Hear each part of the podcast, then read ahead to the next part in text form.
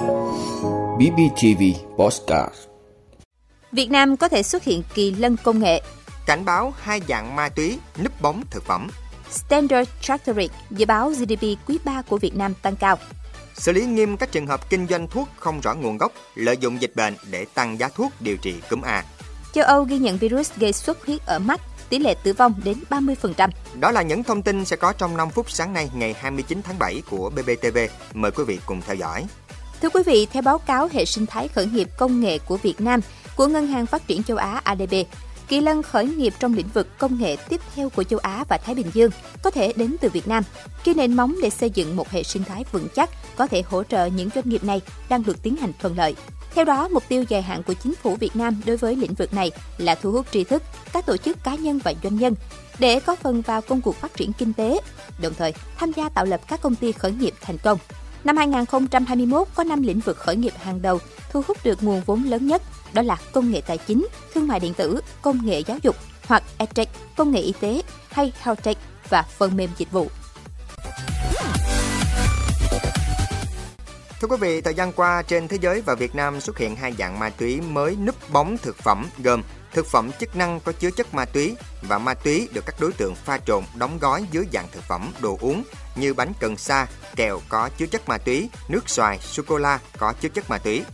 Các cơ quan chức năng cho biết thực phẩm chức năng có chứa chất ma túy này ở một số nước trên thế giới không cấm và cho phép sản xuất với hàm lượng quy định có ghi trên bao bì sản phẩm và có cảnh báo người dùng. Cho nên các đối tượng lợi dụng lén lút mang vào Việt Nam phát tán sử dụng dần dẫn đến vụ ngộ độc xảy ra ở thành phố Hạ Long tỉnh Quảng Ninh. Để ngăn chặn loại tội phạm này, Cục Cảnh sát điều tra tội phạm về ma túy nhấn mạnh Thời gian tới cần phải thực hiện đồng bộ nhiều giải pháp như tăng cường tuyên truyền cho người dân nhận biết các loại mới, phối hợp với các cơ quan chức năng, tăng cường kiểm tra hàng hóa không rõ nguồn gốc và thường xuyên cập nhật thông tin về tội phạm liên quan tới các loại ma túy này.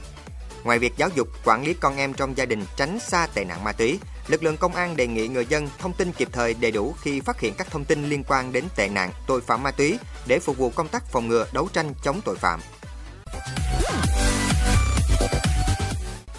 Thưa quý vị, trong bản thông cáo vừa phát đi, Ngân hàng Standard Chartered dự báo tăng trưởng GDP của Việt Nam sẽ đạt 10,8% trong quý 3 và 3,9% trong quý 4. Theo đó, tăng trưởng GDP cả năm nay đạt 6,7%. Theo ông Tim Lilahafan, chuyên gia kinh tế phụ trách Thái Lan và Việt Nam, Ngân hàng Standard Chartered, quá trình phục hồi kinh tế đã cho thấy những tín hiệu lan tỏa. Các chỉ số kinh tế vĩ mô được dự báo sẽ tiếp tục phục hồi trong tháng 7 này. Quá trình hồi phục của nền kinh tế sẽ diễn ra mạnh mẽ trong nửa cuối năm, đặc biệt khi lĩnh vực du lịch đã được mở cửa trở lại sau 2 năm đóng cửa. Đồng thời, các chuyên gia kinh tế cũng dự báo ngân hàng nhà nước sẽ giữ lãi suất chính sách ở mức 4% trong năm nay để hỗ trợ các doanh nghiệp cũng như quá trình tăng trưởng của nền kinh tế, mặc dù lạm phát đang gia tăng. Thưa quý vị, Cục Quản lý Dược Bộ Y tế vừa có văn bản về việc bảo đảm cung ứng kiểm soát chặt chẽ giá thuốc điều trị cúm mùa. Theo Cục Quản lý Dược, trong thời gian vừa qua, trên địa bàn một số tỉnh, thành phố, số ca cúm mùa có xu hướng gia tăng, trong đó tỷ lệ ca mắc cúm A qua thống kê của các bệnh viện tăng cao hơn so với các năm trước.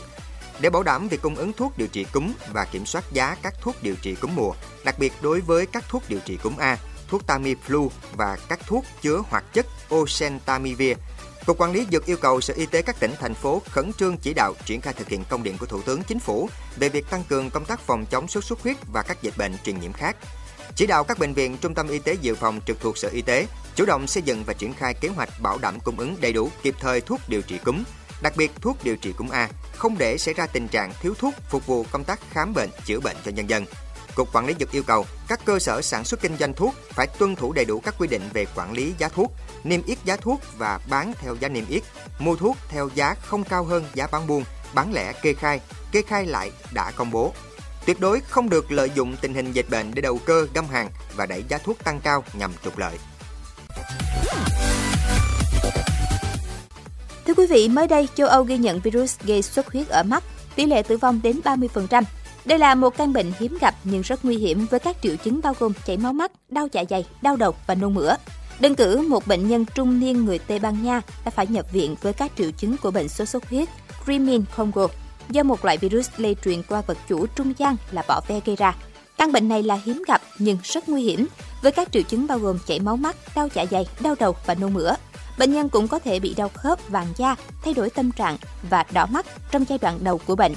Theo Tổ chức Y tế Thế giới, tỷ lệ tử vong đối với những người mắc bệnh là khoảng 30%. Tử vong xảy ra trong vòng 2 tuần kể từ khi mắc bệnh. Hiện tại không có loại thuốc hoặc vaccine nào được sử dụng đặc biệt để điều trị hoặc ngăn ngừa sự lây lan của chủng sốt xuất huyết này.